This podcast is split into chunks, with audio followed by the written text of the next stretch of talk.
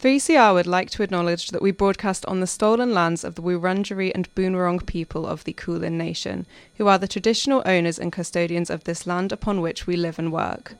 We pay respect to elders past, present, and emerging and extend that respect to other Indigenous Australians who may be in our audience or listening to this broadcast.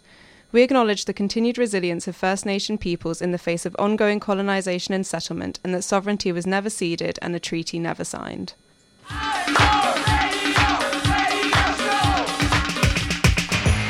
3CR Breakfast. Oh yeah. Alternative news, analysis, and current affairs. Monday to Friday, 7am till 8.30am. Only double. Clap your hands.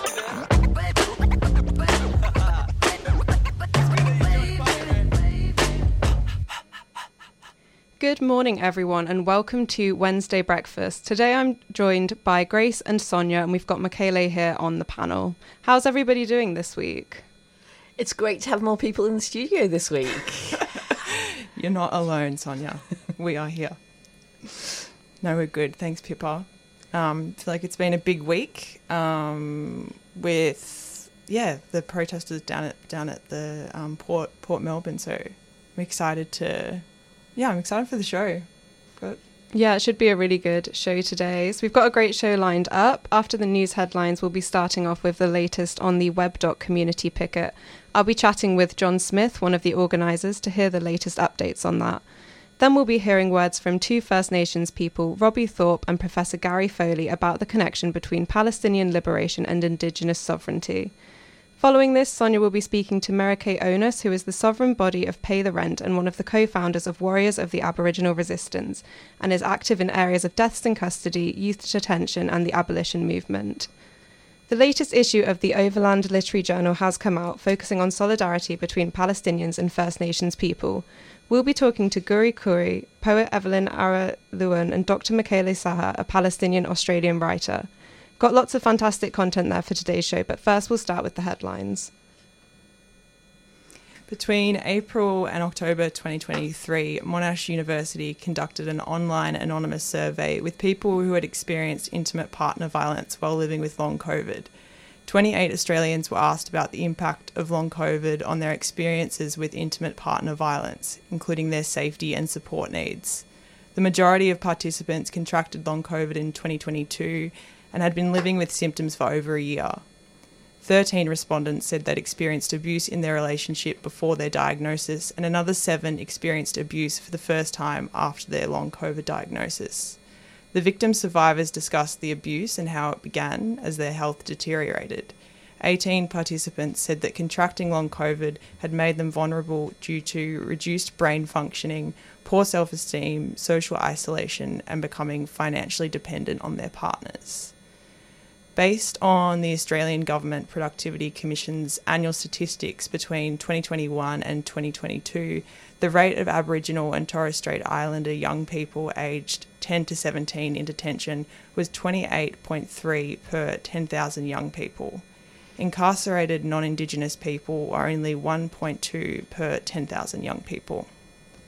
According to the Palestinian Ministry of Health, published yesterday by Al Jazeera, 192 medical personnel were killed from October 7th to November 8th.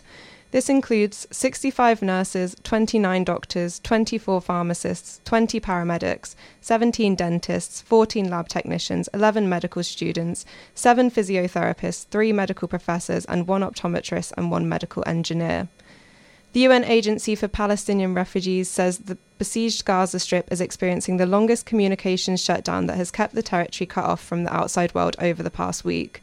They published on their Twitter account that the hashtag Gaza Strip is experiencing the longest communications shutdown since the war began.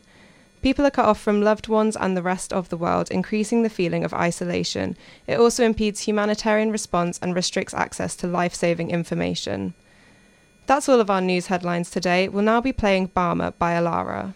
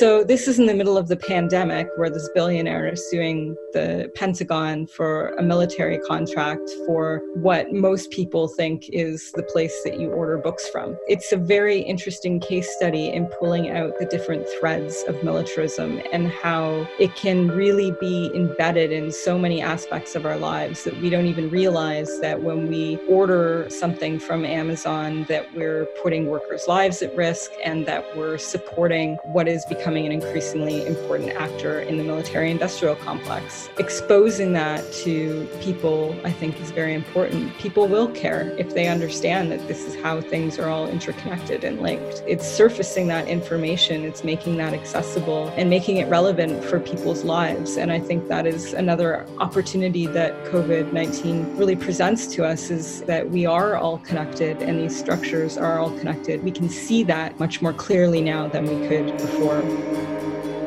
We need to keep radical voices on air.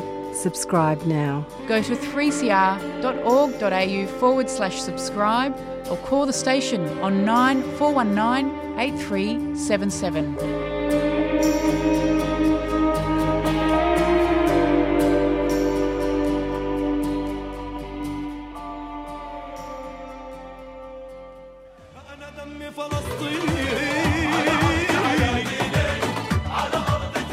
What's taking place in Palestine is horrendous. The people of Gaza, who have survived ethnic cleansing, three wars, and a 16 year siege, are now facing the biggest attacks ever mounted against them. This will only stop if governments like ours demand that it stop. Here are some ways that you can keep yourself informed and involved. Listen in to Palestine Remembered every Saturday morning at 9:30 a.m. or listen to the podcast. Join the APAN mailing list at apan.org.au for updates, news about actions you can get involved in, and where you can donate to provide humanitarian assistance. Listen to other news and current affairs programs on 3CR that also cover Palestine. The oppression of the Palestinian people has been going on for 75 years. It has to stop. You can be part of making that happen by staying informed and active. APAN is a proud supporter of 3CR.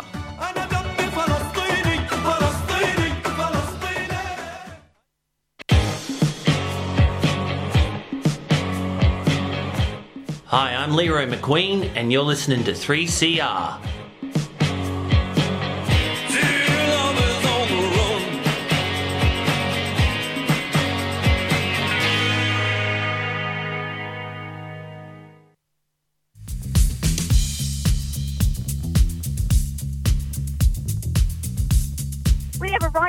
Public space undertaking political activity. That is not something that people should be telling us that we can't do. Multiple actions rolling over months and years and create huge sustained pressure of social change. And what we're seeing around the country right now is increasing repression of protest. Protest works. That's why I think uh, we're seeing it criminalised all over the place.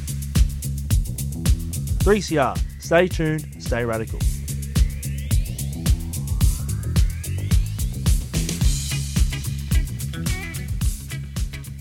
You're listening to Wednesday Breakfast, and that was Barmah by Allara. The community picket in the Port of Melbourne was set up on the afternoon of Friday, the 19th of January, and was in place until Monday afternoon when a police presence showed up. The picket was in place to keep an Israeli operated Zim containment ship out of the Port of Melbourne in solidarity with Palestinians. Today on 3CR, we'll be joined by John Smith, an associate member of the Black People's Union and one of the community picket organisers. In this segment, we'll be talking about the course of events during the picket and what this means for the community. Hi, John. Welcome to Wednesday Breakfast. Thanks, thanks so much for joining us on 3CR this morning. Hello, how's it going? And um, thanks for having me on. It would be great if you could start by telling us a bit of information about the community picket. What was the purpose of the picket and the objectives that the group were aiming to achieve? So the picket was always set up to uh, be in support with uh, the Palestinian struggle. Um, we understood that the Victorian International Container Terminal, which is one of the uh, port operators down there at Webb Dock, uh, was going to receive the Zim Ganges on Friday afternoon. And um, we basically thought that any kind of ship that has any connections to the Israeli regime, uh, regardless of where it operates in the world, had to be stopped. And so the picket was established sort of early Friday afternoon, around about 3.34 p.m., uh, precisely to stop workers coming in for their shift because we knew that with no workers, uh, then cranes won't move, the straddles won't move, and that uh, the ship basically wouldn't be able to dock. Thanks for talking us through that. What's it like to organise a community picket and how many people were down there?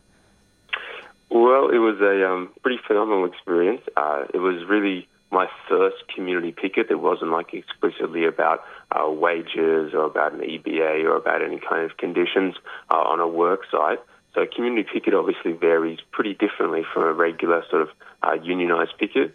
Uh, everyone's aware, of course, about the extreme anti-union laws that we have here in Australia. Um, and so basically we didn't have to go to Fair Work uh, for any kind of permission to do this. Uh, and there was only about 30 people in that initial uh, launch, basically.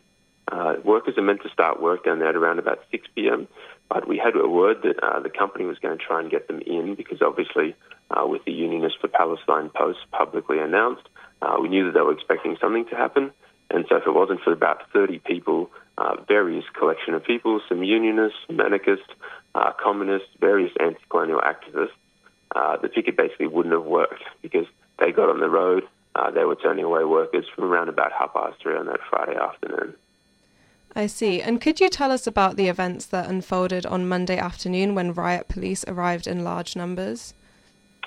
Yeah, um, I mean, I'm sure plenty of listeners on 3CR uh, not only were down there but also would have seen the footage. Uh, the police response was unlike anything I've ever seen. Um, we had all sorts of various divisions across VicPol down there. Uh, we had a helicopter around. Uh, we had the equestrian division. We had various peer support workers, senior constables, plainclothes, detectives, uh, regular VicPol, and then a whole bunch of other public order response teams in their buses and their little kind of like uh, riot police vans. Basically, come in at around about uh, sort of yeah about three four on that on that Monday afternoon. Um, at that stage, the picket was at a pretty thin kind of um, position. There was about 30 to 50 people uh, in and around the sort of multiple gates that we've been picketing throughout the last four days. And there was various discussions that were had uh, about what to do, about how to defend it, um, because people obviously saw that throughout the weekend there was numerous police attacks. Those police attacks had managed to be successfully defended, but I think with the kind of numbers that were mobilised, with estimates being around about 200 to 300, uh, we understand that pretty much everyone made the right decision in the end, which was uh, to actually leave. Um, there were various things that were instituted to try and slow that process. We had numerous lock-ons, which ended up resulting in around about 10 arrests. Um, I'm obviously extremely inspired and supportive of all those people who made that decision uh, to try and hold the community picket at all costs because they knew that this uh, police response was going to be uh, probably resulting in the Zim Ganges coming in. And unfortunately, after the picket was smashed up, um, which and the way that that was done was through various use of and a very liberal use of capsicum spray, not only at protesters but also at some of our decontamination kits, uh, which is obviously disgusting in Victoria Police. We do understand uh, will be the subject of uh, numerous lawsuits, possibly, uh, given that the use of uh, force was extremely excessive compared to a peaceful protest with people chanting. Uh, I had one comrade as well who was actually pushed out of a wheelchair on the ground, um, and then we still continued to be yelled at that they should move, move, move. And I'm sure listeners obviously understand uh, the, the, irony and the impossibility of that uh, is unfair, is unjust, and the treatment was was gross. Um, and so, yeah, after that kind of response, uh, there was a rally held on the beach. There was a speak out and there was various commitments from pretty much everyone we spoke to that uh, they want to be back because when a genocide happens, uh, it is reliant on the community to be able to stand up and to express their right to protest and to express their solidarity with the Palestinian people who, not just for the last 100 and something days, but for the last 75 years, have continued their struggle uh, for justice and for land rights. Hi, John. This is Sonia here. I just want to ask why do you think that they used so much and such overwhelming force on such a small number of people? We think that at some level uh, they wanted some uh, punitive response. In some sense, it felt very much like payback. Uh, when the public order response team had tried to break us up on that Saturday morning, Uh, the picket may not have survived were it not for the group of around 30 people who had managed to avoid being kettled, and those 30 people held the ground against a public order response team uh, sort of unit. And so when they've walked there with their tail between their legs, not once, not twice, but three times throughout the course of the uh, the picket, uh, we knew that at some stage they were going to mobilise every single resource they had to try and destroy us, and uh, and they did. So while we don't think that you know ACAB all the way, uh, we understand that at some level the picket was always going to be broken up, and that kind of police force is obviously not justified whatsoever with a peaceful community assembly. Uh, so we do think that, yeah, obviously rogue cops, various orders from the higher ups to try and punish those who had made them look stupid throughout the past three or four days. Hey, John, it's Michele. I just want to ask you a question. For some of our listeners who don't understand, can you explain what kettling is as a strategy mm-hmm. that cops use or that the Victoria Police use in subduing protesters? For sure, for sure. Uh, kettling is basically where the police will form a nice tight line. They'll stand shoulder to shoulder and they will put their hands up and they will scream uh, in a similar way to a cow, move, move, move, uh, which became a little bit of a joke throughout the course of the picket over and over again in an attempt to try and forcibly remove people from an area. They'll often flank and form a kind of circular perimeter around a group of people, close that uh, sort of perimeter in, and then eventually you're left with nowhere to go. Uh, thankfully, there are people who've experienced numerous attempts to do this, and so the kind of strategies that we developed throughout the course of the weekend, they adjusted, they were mobile, because at various stages on the Friday night, they had attempted this, and they actually did successfully kettle one group of protesters, and they allowed about three or four workers in. Those workers obviously weren't enough to be able to run the shift, but um, yeah, we learned from experience that we're going to have to resist in this way. We're going to have to not be able to be kettled, otherwise we will lose our community picket's position. That's a pretty shocking account. Thank you for sharing that with us today. What were some of the more perhaps positive outcomes of the community picket? Oh, there was infinitely large amounts of, of, of positive moments of, of pure solidarity. Uh, on Saturday morning, we had the motorcade for Palestine reroute. So rather than going from Fawkner to Parliament, they came down to our pickets to support. We had Burgatory Studio Hash there from numerous periods. Uh, plenty of food was organised by the community, so much community care. We had uh, so many conversations, so many moments of just pure beauty that will all be recorded, I'm sure, at some stage. Uh, with the workers, obviously, they were never the target of our particular community picket. It was always that Zim Ganges ship. Uh, we actually managed to raise $20,000 in less than 24 hours in a community strike fund to support them when the Victorian International Container Terminal refused to pay their, their wages uh, despite the fact that they'd been stood down for an occupational health and safety hazard. So I could go on, but uh, everyone who was down there knew that the solidarity, the palpable sense of the Palestinians coming and saying that we will hold this and we will defend this uh, inspired everyone to continue uh, their assembly there for as long as we possibly could. Well, yeah, that sense of solidarity is really quite amazing. I'm sure that our listeners will be interested in getting some further information about this and about getting involved. Where can people get more information for further action? With further actions, we always say to follow the main groups who are involved. So, of course, Unionists for Palestine, Free Palestine Melbourne, the Sit Intifada, and the Black People's Union. Follow them on your social media. Uh, there will be another picket, uh, uh definitely. We're unsure of a particular date or time, but we do know that as long as Victoria International Container Terminal has its relationships with the Zionist regime and with its um, cargo carrier, uh, we will continue to pick it. So keep your eyes peeled on those pages, and um, you'll see when we do our next one. That's fantastic. Thanks so much, John. We'll now no be listening to My Goodness by Emma Donovan.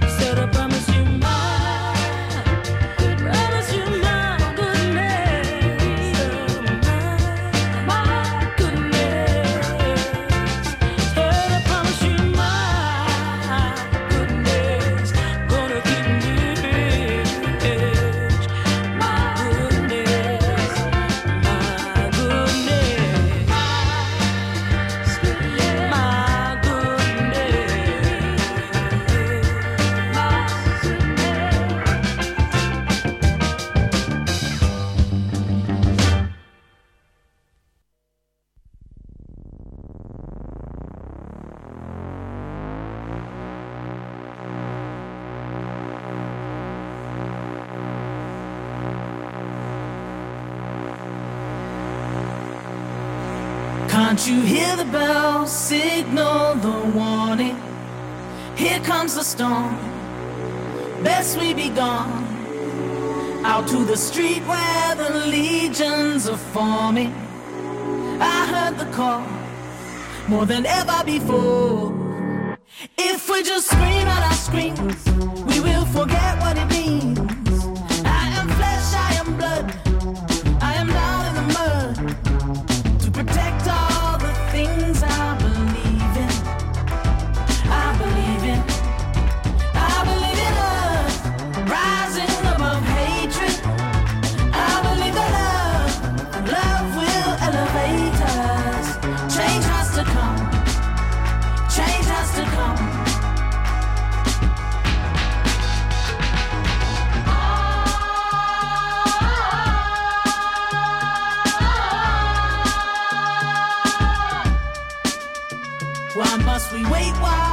Tend to your ego?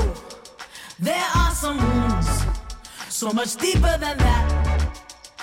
There are brothers and sisters whose burdens are stacked so it's breaking their backs. If we just scream at our screens, we will forget what it means.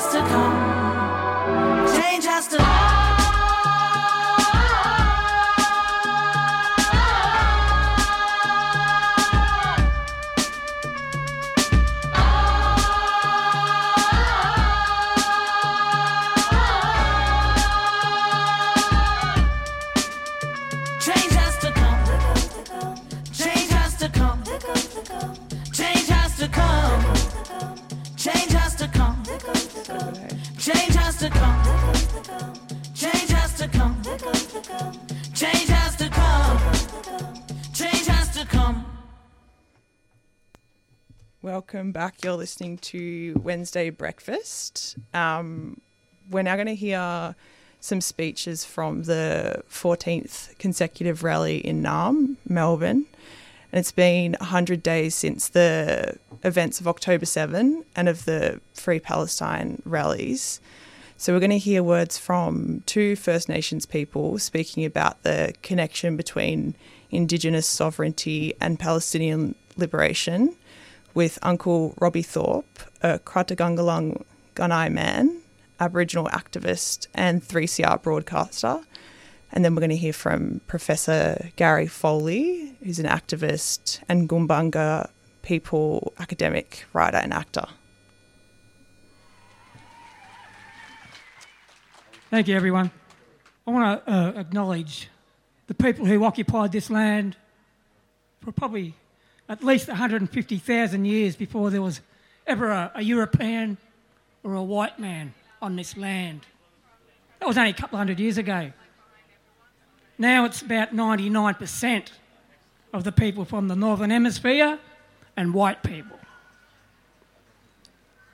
People don't realise the gravity or the dimension or the magnitude of crime scene Australia. It's a pioneer when it comes to this type of genocide, this type of occupation, and the crimes against humanity. This country has been out of sight and out of mind from the rest of the world since about 1770. And they've tried to exterminate every one of our people. It's a pretty large continent here. Many black nations existed, some don't exist anymore. Most of the people in Victoria are the, re- the remnants of these once amazingly powerful, beautiful people who lived in harmony with all the other nations on this land and everything on it. We were an organised, socialised society. We didn't need to be civilised by barbarians. You're joking, aren't you? This is a crime scene. And you're all living on the proceeds of crime. And you pay your taxes to these terrorists who call themselves a government here. They're the real masters of war here. They're behind everything. If it wasn't for places like Australia, Britain, and America, do you think Israel would be able to do the things they do? Hey, it's their funding and it's their support. It's places like Australia who get embolden people like Israel to do the things that they do. Because Israel can just point back at any country in the world and say, look what Australia done. Look what America done. And look what Britain's done. And that justifies them. All right? Pretty powerful forces, don't you think? We're up against it, folks. But our struggle is here. And how we defeat them over there is we stop the support coming from here.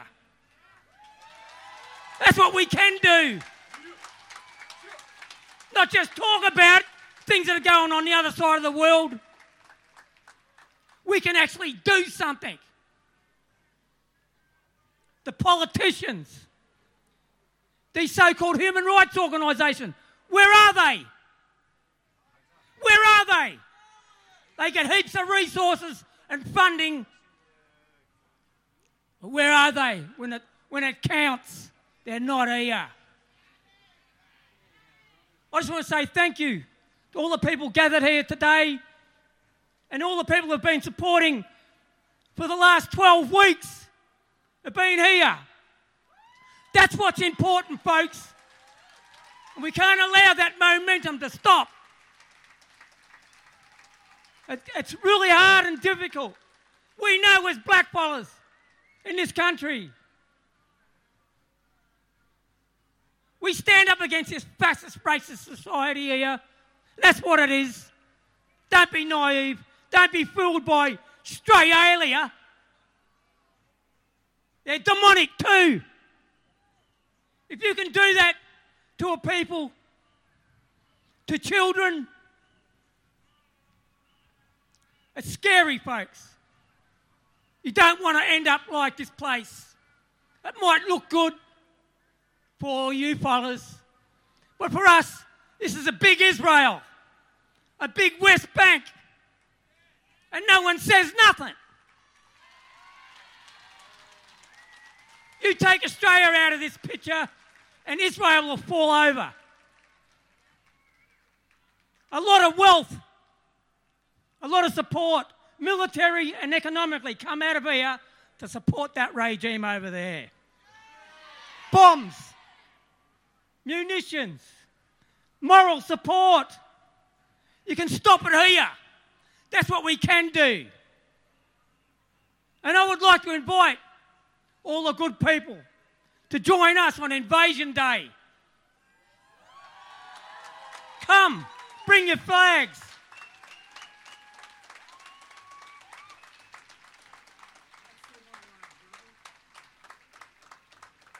Our day's coming. I'm really heartened to see what South Africa done. And not in my wildest dreams would I have thought that country would have stood up like they have and take on these people like they have. That gives me heart. Because I know who's coming next. This country. And they've opened it up for us. Thank you, South Africa.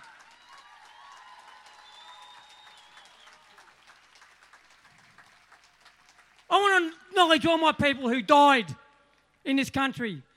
Like I said, people don't realise the gravity of crime scene Victoria. This is the first constitution here in this country, this occupied land. This one here, Victoria. That disgusting racist constitution that you got. White Australia policy, if you ever seen one. It's an act of genocide. If we do something about it here, we cripple them everywhere else in the world. All the Zionists everywhere. This is, a, this is where they get their wealth from. Places like America, stolen wealth. That's, what hap- that's what's happening, folks. We need to keep standing together. Our day will come. The truth will defeat the lies always. And that's what we've got to be standing up for. That's what's good about the world. You know, I want to see a change.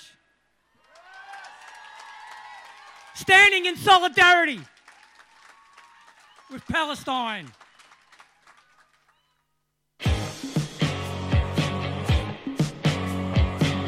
Robbie Hi, I'm Leroy McQueen, and you're listening to 3CR.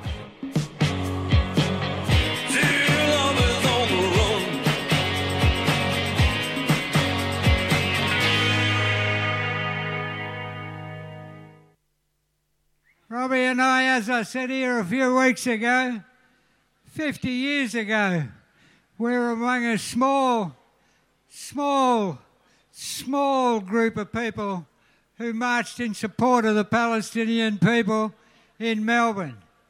That's why it's so fantastic for people like Robbie and I to be here today to see a crowd like yourselves being here today. I'll be short and sweet. I want to give you a, a super short history lesson for those of you who probably weren't alive at the time of the Second World War, but that's okay, neither was I. But as a historian, it's been clearly understood ever since the Second World War at least that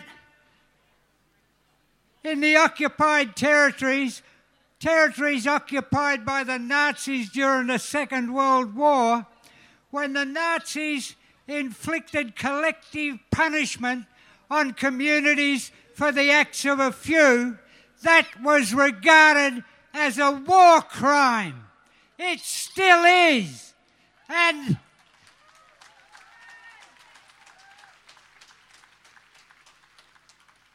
how exquisitely ironic, perfectly, that the nation that's taken Israel to the International Court accusing them of genocide is South Africa.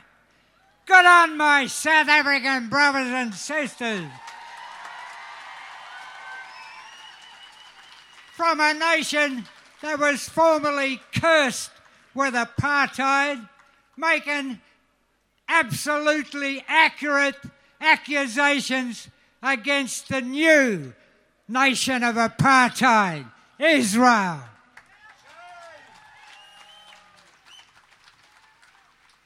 I just want to finish by repeating what Robbie said on the 26th of January in the next couple of weeks.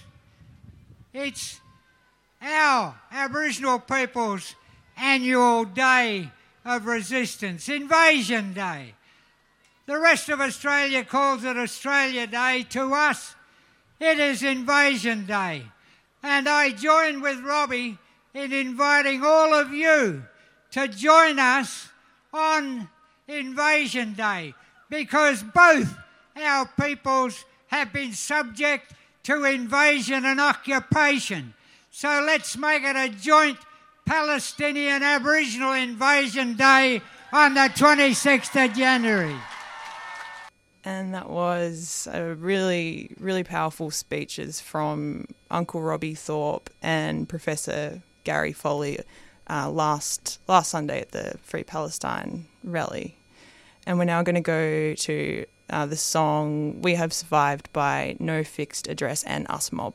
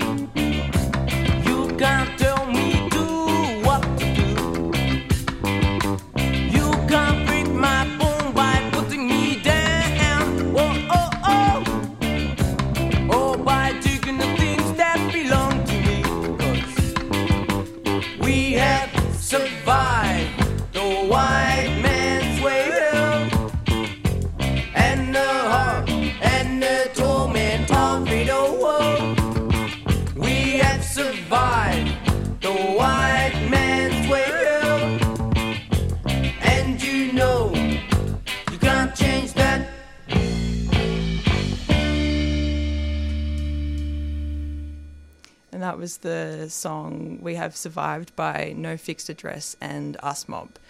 And I'm now going to hand over to Sonia. Thanks, Grace. Um, we're really privileged today to have Meriki Onus join us.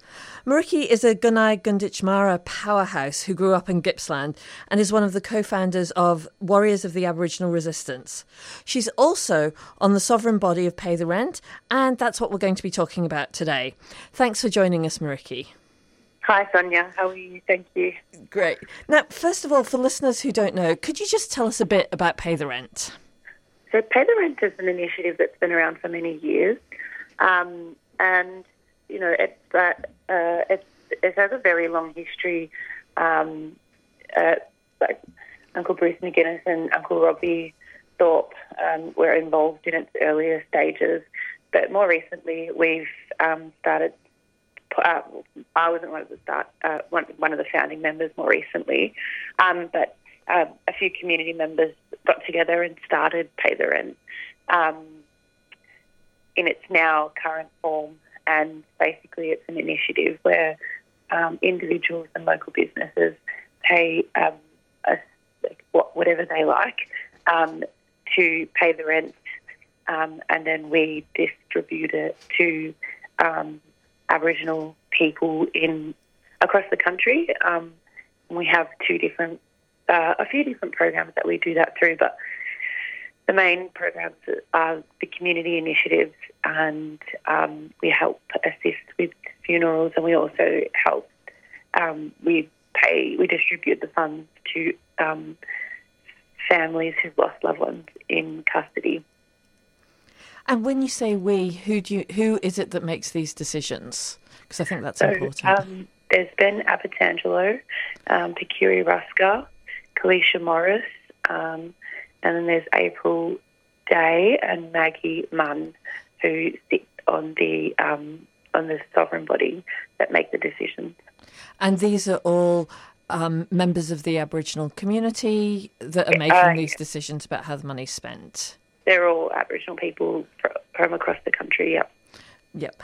Um, now, it, I got a notice the other day saying that it's more important than ever right now to be paying the rent. Could you explain why and what are the challenges being faced in the community at the moment?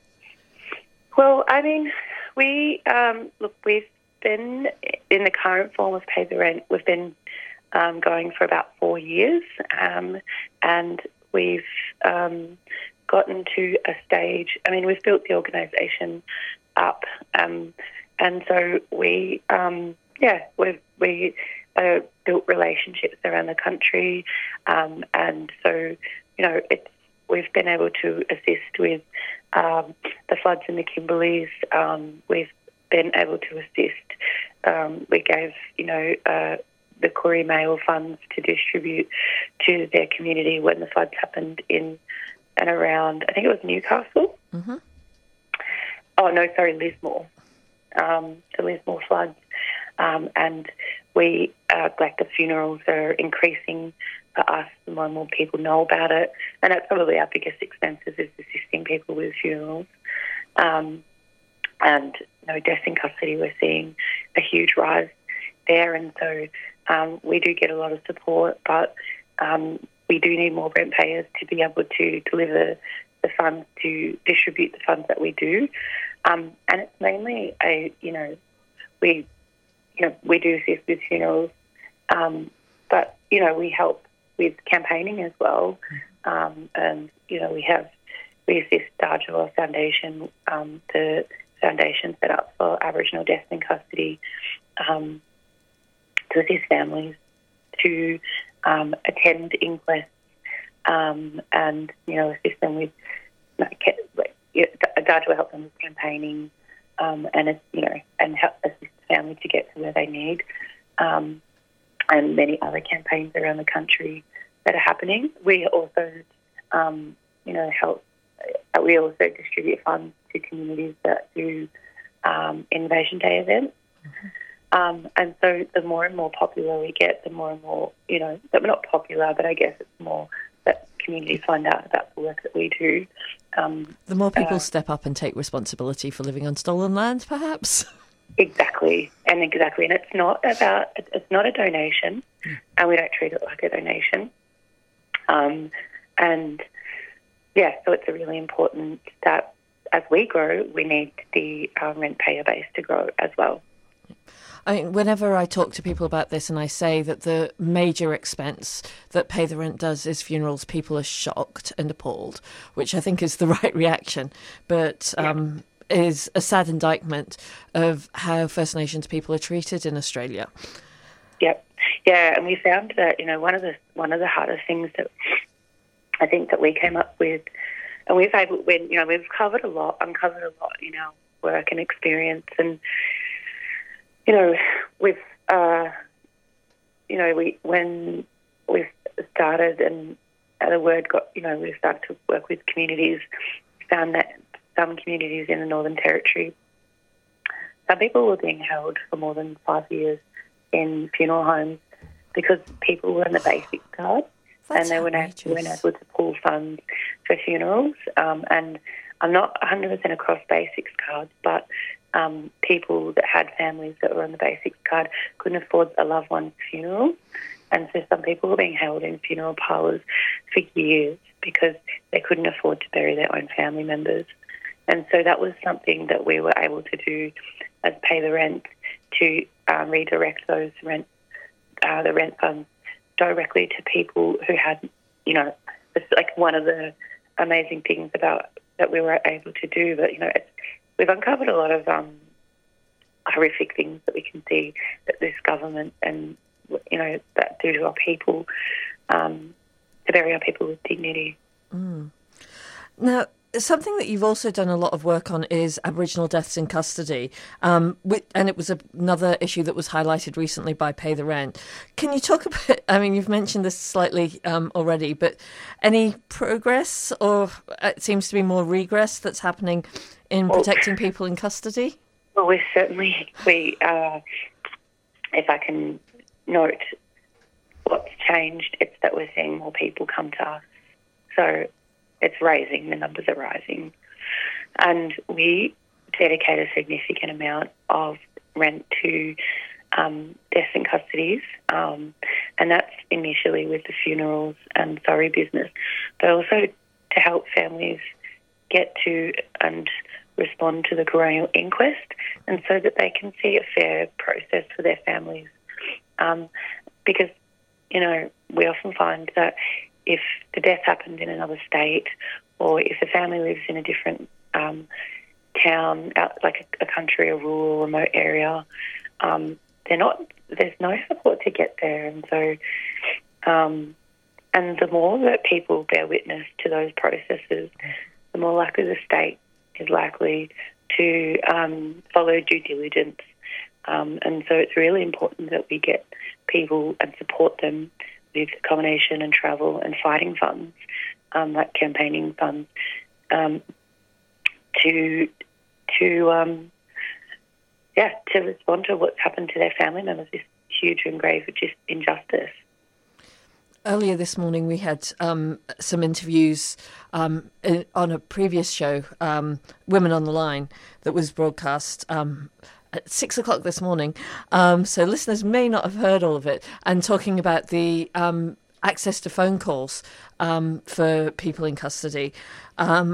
so there's obviously a whole range of issues faced by people in custody, and obviously the Aboriginal community form a largely disproportionate number of people in detention and in custody. So, how do we stop deaths in custody and all these other injustices? And I'm thinking here a bit about your work in abolition. Oh, like, I mean, the first and the most important way is um, abolition. I mean, and this is my personal views. Mm. Um, the I, I, truly, definitely believe that for as long as prisons exist in this country, that um, people, Aboriginal people, will be, continue to um, be killed in custody by the state. Um, you know, and in Australia, it's the norm to surveil, it's the norm to police. And so while we have a culture that punishes people um, who are experiencing homelessness um, and racially profiles communities in extreme and grotesque ways, um, and I think like the average um, person would know how much control and surveillance that the police are doing in our communities on people who um, who are, are, experiencing homelessness or who are just existing out on their everyday life in mm. the streets. Um, and if you and like Tanya Day's one of the perfect examples of that. She was asleep on a train, yeah. and she ended up dying in custody. I mean, and there are there are many different examples of how people die in custody. Um, and I think the first and foremost to um, to to uh, yeah, I think it's diminished the reach and the power that that that um, these institutions have in our communities, and um, you know, fund the housing, and you know, abolish poverty in our communities.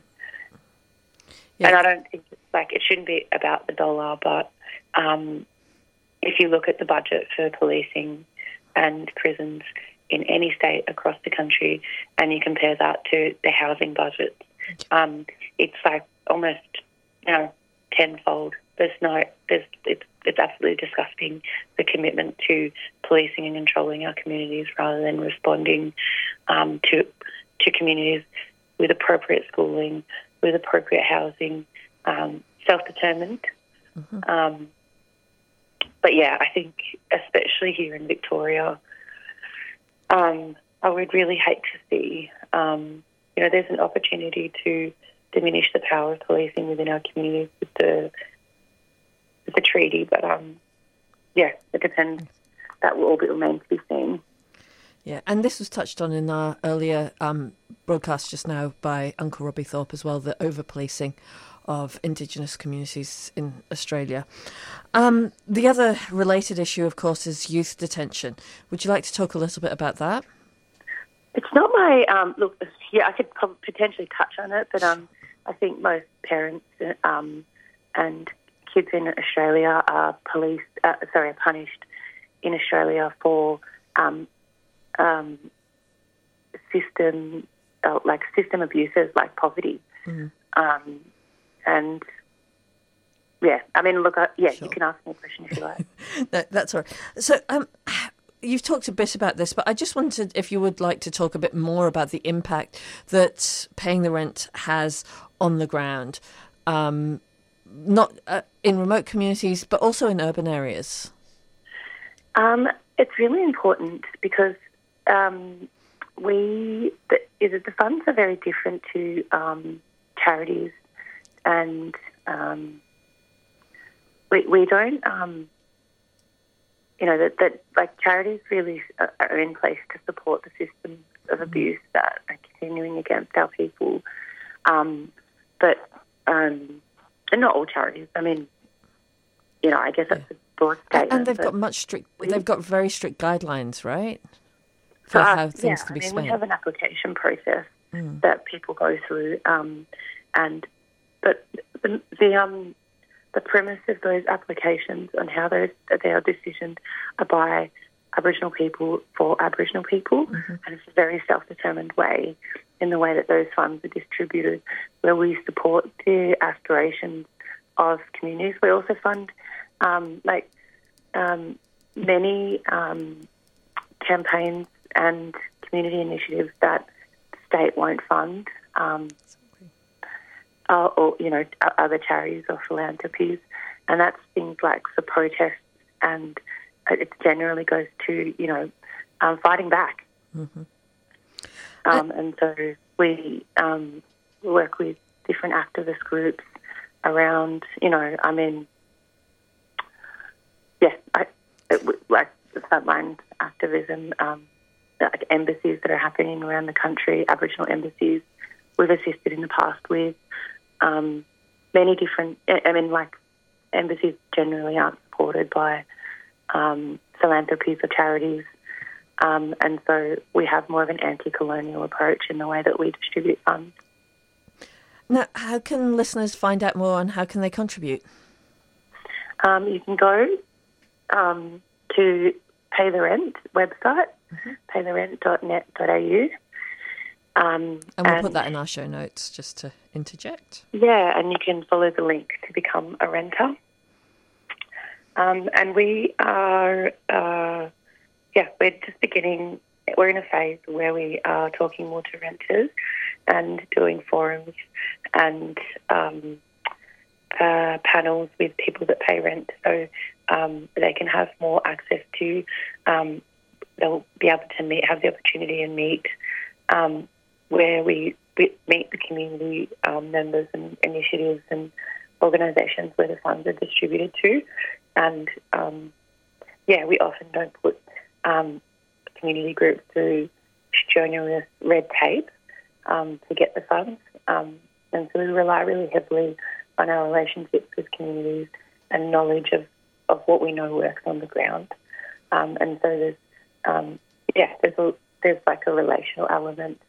Um, you know, for example, with the with more floods, you know, we know that the Queen do amazing work and that they were able to redistribute funds really well. And so the application was able to happen pretty soon to assist with floods, like with people on the ground. It was well before the state was assisting um, um, people with the flood, flood, floods on the ground as well. And so, um, yeah. Great. Thank you very much for your time this morning. It's been great having you on the show. And we'll have the link to paytherent.net.au in the show notes um, for today's show for those that want to follow up. Thanks a lot, Yeah, Meriki. And, um, just just one more note. I just want to encourage everyone to get out to their local Invasion Day protest. I know in Victoria it's happening on the steps of Parliament House. Yep. I think it's going to start at 10 a.m. It is, Um, yes. And yeah, and I hope that you yeah give the announcement out and a shout out to everyone that's heading out for the protest. Yeah, we'll be we'll be announcing that again later at, after well soon and also at the end of the show. So we'll make we'll be making sure that we can get as many listeners out there as possible, and I'm sure most of our listeners will be seeing you on Friday. Thanks, Sonia. Bye. Cheers. Bye. That was Meriki Onus from Pay the Rent. As she says, for more information and to contribute, you can visit paytherent.net.au. You're listening to 3CR 855 AM, and you can catch us on AM via the community radio app or through the www webs at 3cr.org.au.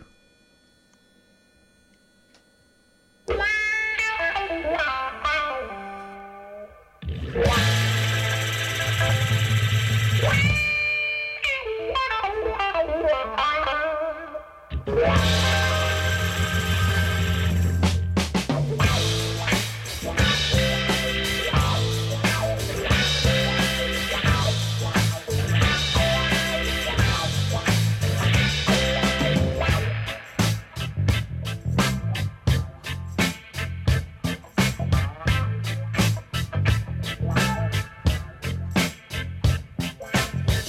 Your mouth, keep on giving till you just can't give. Getting weaker by the night, can't find a reason, no reason to live. Ways good with his bad, ways good with his bad, but you know it's not even.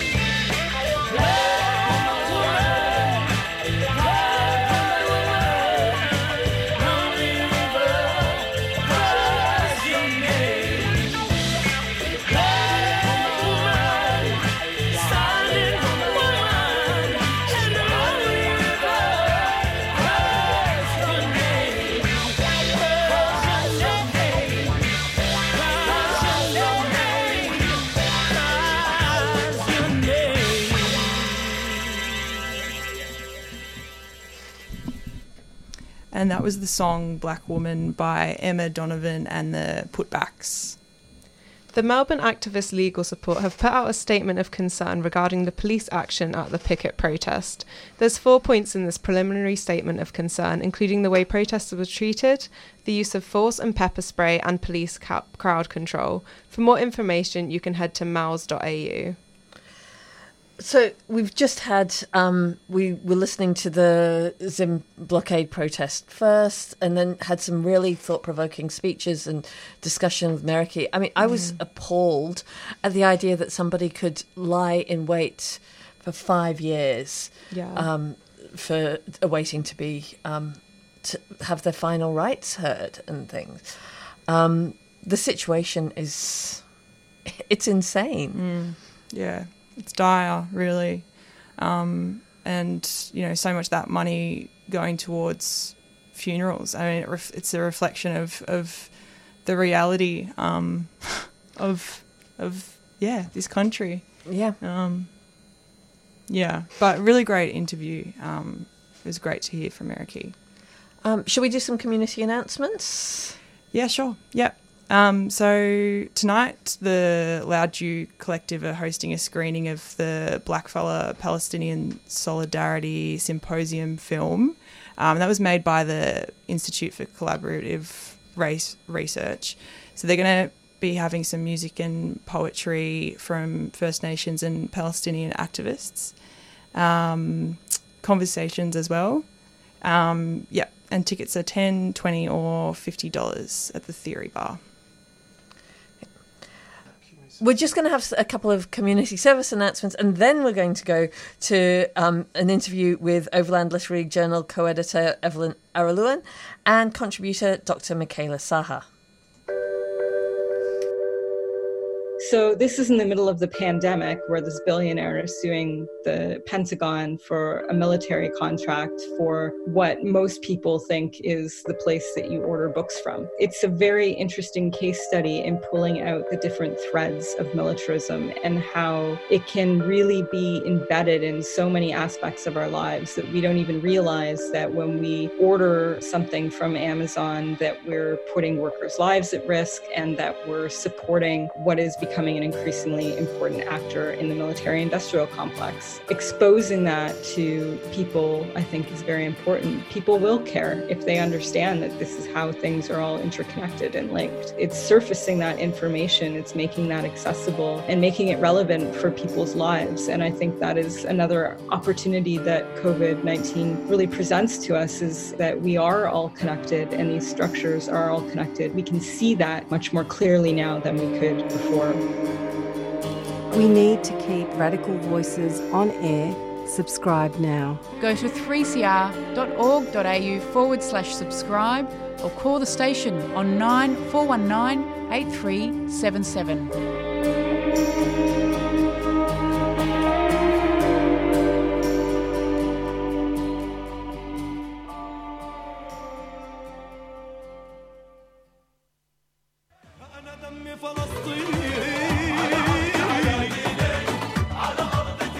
What's taking place in Palestine is horrendous. The people of Gaza, who have survived ethnic cleansing, three wars, and a 16 year siege, are now facing the biggest attacks ever mounted against them. This will only stop if governments like ours demand that it stop. Here are some ways that you can keep yourself informed and involved. Listen in to Palestine Remembered every Saturday morning at 9:30 a.m. or listen to the podcast. Join the APAN mailing list at apan.org.au for updates, news about actions you can get involved in, and where you can donate to provide humanitarian assistance. Listen to other news and current affairs programs on 3CR that also cover Palestine. The oppression of the Palestinian people has been going on for 75 years. It has to stop. You can be part of making that happen by staying informed and active.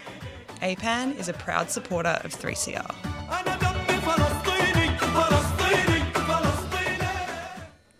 So, for the last segment this morning, we're going to interview um, Overland Literary Journal co editor Evelyn Araluen and contributor Dr. Micaela Sahhar. We featured Evelyn in a pre record last week, but for listeners who don't know, Evelyn is a Goorie and Koori poet and a descendant from the Bundjalung Nation.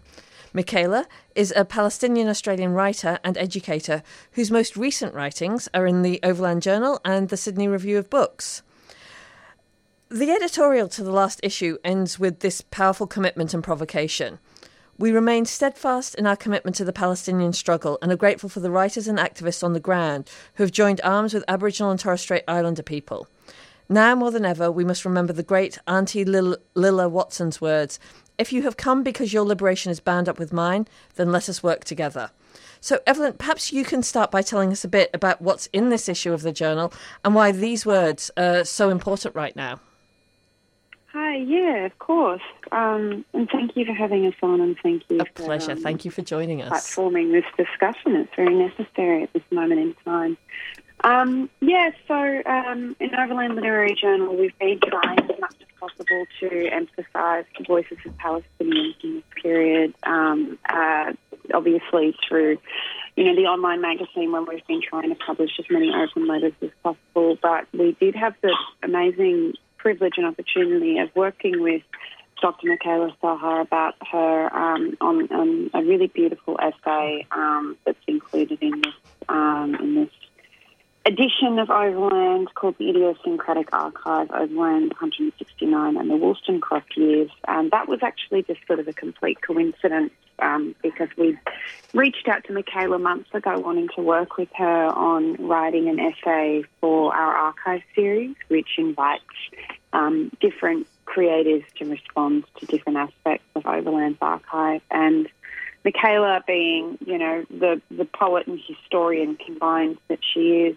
um, her essay is a really stunning reflection on Melbourne's literary history, but how that's also interwoven into her own personal and familial history and the legacies of colonialism and oppression that um, she works in, but also that Overland operates in. So that to me is an enormous highlight. Um, you know, the production schedules of these things work in such a way that this edition was mostly formulated well before, um, uh, well before um, the attacks on Gaza began after October the seventh. Um, but obviously, the condition of pa- Palestinian oppression pre-exists that, so it was a, it, it was a concern of ours. Um, but yeah, the rest of the edition, um, you know, we've got a lot of literary writing in this edition. As I said, it, it, it's a, you know, we, we work on these things, you know, well in advance. Um, so there's a lot of essays about, um, um, you know, uh, geography and poetry, the history of um, Australian poetic movements in in Melbourne, especially. Uh, so, so the conversations between all of these works are political, but they are first and foremost, I think, in this edition, literary. And then our beautiful cover by Quandamooka artist Lisi Carmichael is a detail from um, one of her works in a series on um, weaving and gathering and water. So it felt like a really beautiful it felt just like a really beautiful piece of imagery that we could be thinking about as we go into um, as we go into God, I don't even remember what what month is spring. Okay, we were, we we intended this to come out in spring, so you know, publishing cycle for you. And um, Micaela, could you talk a bit? I mean, the the piece that you contributed to this issue. I mean, I've put down that it's achingly poignant, which I think it is. It, um, could you talk a little bit about um, the piece that you contributed? Yes, of course. Um, thank you so much for having me on, Sonia, and it's lovely to be on the radio with you too, Evelyn. Um, thank you for your words. Uh, so, as Evelyn's mentioned, it was a commission actually to amplify Overland's digital archiving project. So, this is part of a sort of longer um, project. Some of the pieces I think have appeared, and some are perhaps yet to come. Um, and for me, it was a really nice opportunity to reflect actually on how I initially found Overland, which may not surprise anyone to learn in some ways, but it was actually my creative writing teacher, Tony Birch, um, when I was an undergraduate, who directed me to reading um, sort of a, a, local publication and I guess a, um, a counter publication.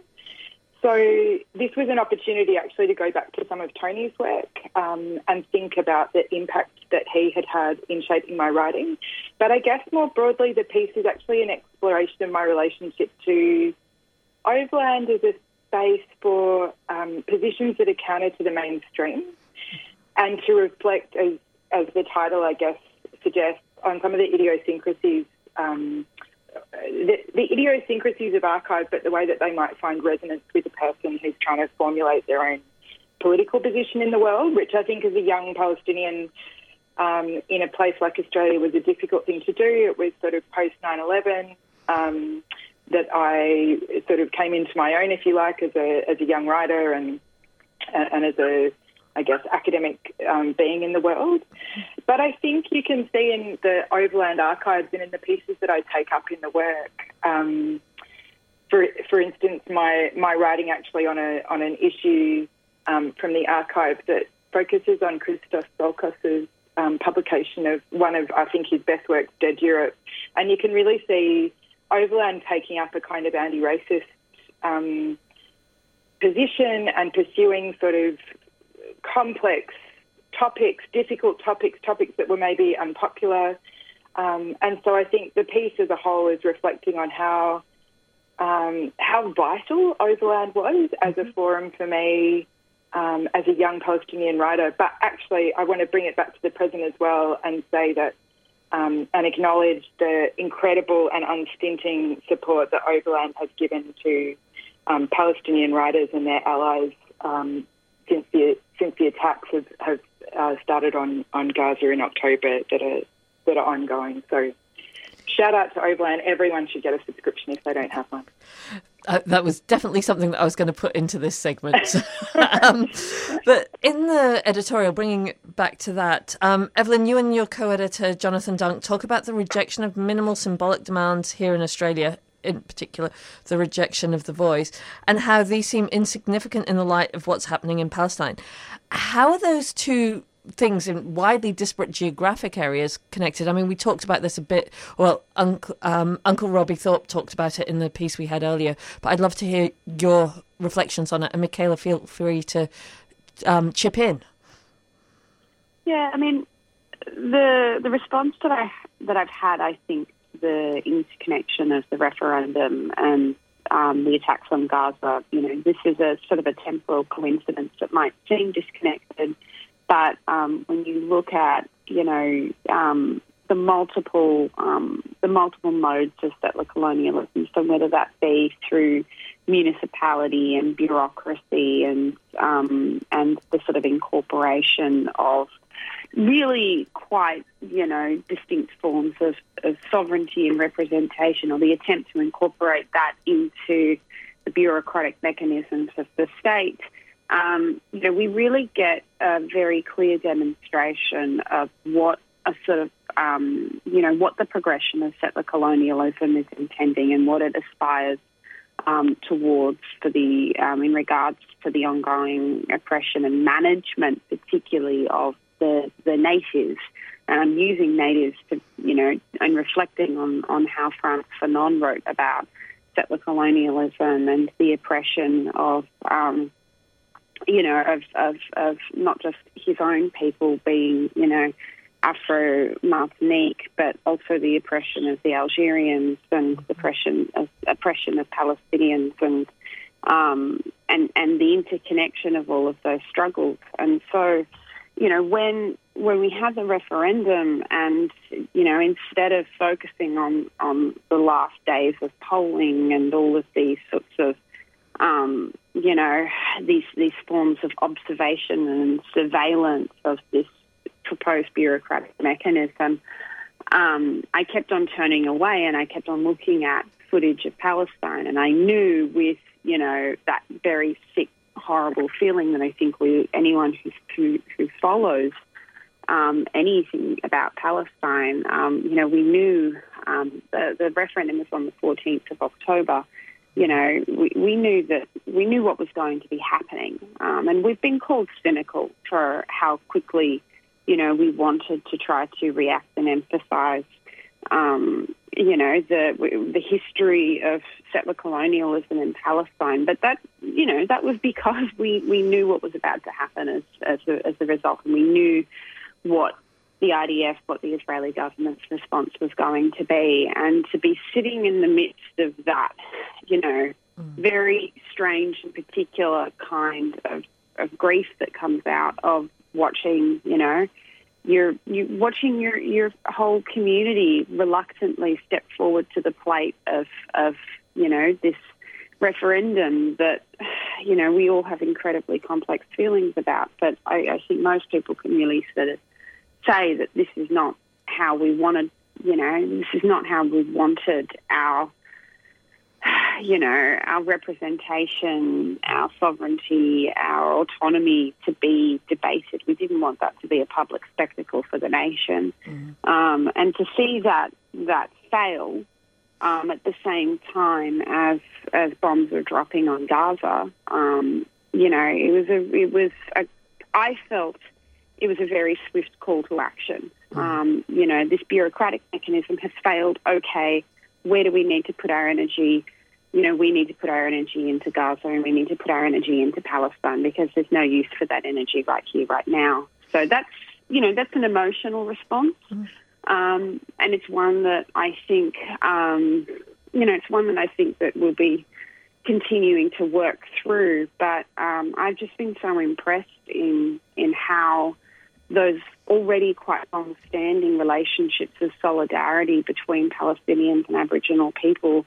You know, I'm just really impressed with how throughout all of this horrific grief and exhaustion and terror that Palestinians in Australia are living through at the moment, that they have continued to make and affirm the place of Aboriginal and Torres Strait Islander peoples in their protest and in their activism. Um, and that's a representation of much more long-standing commitments than just in the here and the now. And so, you know, yeah, I've been really proud to be able to say that we've put our energy towards that because we know that, you know, we, we know what that means and we know that that is, um, that that is needed and respected by Palestinians organising in Australia.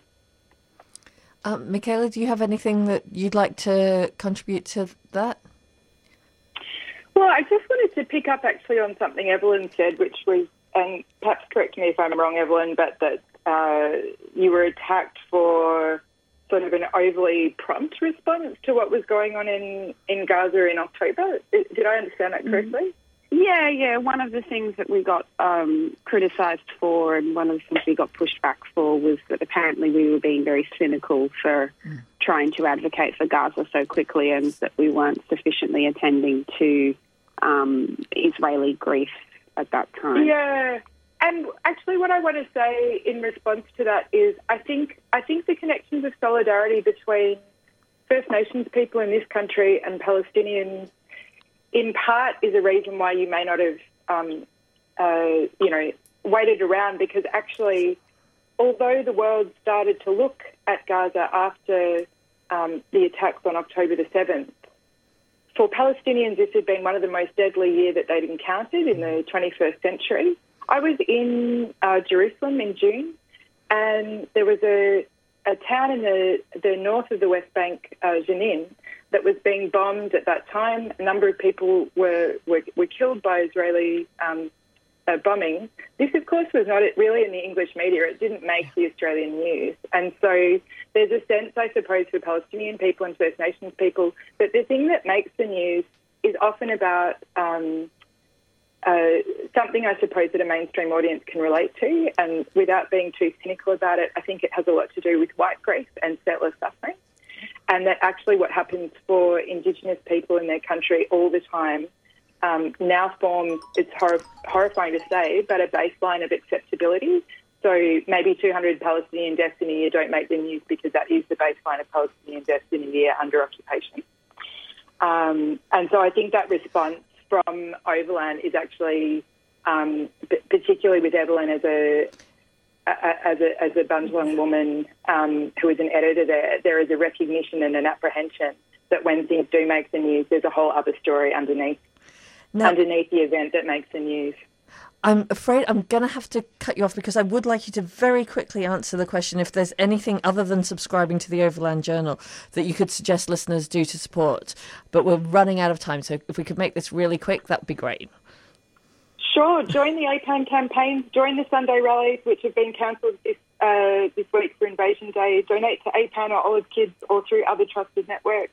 Um, wear a keffiyeh, start conversations. Uh, yeah. Great. I, I agree. The only thing I'll, I'll also add is um, that you can buy eSIMs for journalists and for civilians in Gaza at the moment. Um, it's very there's a lot of mechanisms. Just Google buy Gaza eSIM, um, you'll be able to find a way to help get um, get uh, reception and, um, and and support to people in Gaza. Great. Thank you both so much. I'm sorry that I have to cut you off on what's a really interesting and important discussion. Um, we've been speaking with Goorie Koori poet Evelyn Araluen and Palestinian Australian writer Micaela Sahhar about the latest edition of the Overland Literary Journal and the theme of solidarity it explores between the Palestinian and Aboriginal Torres Strait Islander histories and experience of settler colonialism. You can we'll have links in the show notes for those things. Great. Um, I just wanted to mention the Invasion Day rally is taking place on Friday at Parliament. So it's starting at 10 a.m. Um, and from 10 a.m., 3CR will be broadcasting live. And then for 4 p.m., there will be other First Nations content broadcasting on topics like sovereignty, liberation, and deaths in custody. You can also stream um, via 3cr.org.au or um, through the community radio app. Um, and there's also a few actions happening, a few other actions uh, on the 25th uh, at 6 pm. Unionists from Palestine are meeting in West Melbourne. Um, you can find the details about that on the APAN website or on their Instagram. Um, and on Saturday, there is a fundraiser, a Palestinian fundraiser lunch in Brunswick, and that's starting at 10 a.m., goes till 3. Um, and in Moonee Valley, there's an action for community action for Palestine at Debney's Park in Flemington, and that's at 12 p.m. That's it for Wednesday breakfast. Thanks, gang, and to put us out there. Just one more announcement, but then we'll finish with Archie Roach. Love is everything. Have a great day, everyone. And upcoming is the Commons Conversations. We'll see you next week. 3CR Breakfast would like to thank the New International Bookshop, Melbourne's independent radical bookstore and venue, for their financial support of this program. You can find Nibs in the basement of Trades Hall in Victoria Street, Carlton. Keep up to date with upcoming events at nibs.org.au.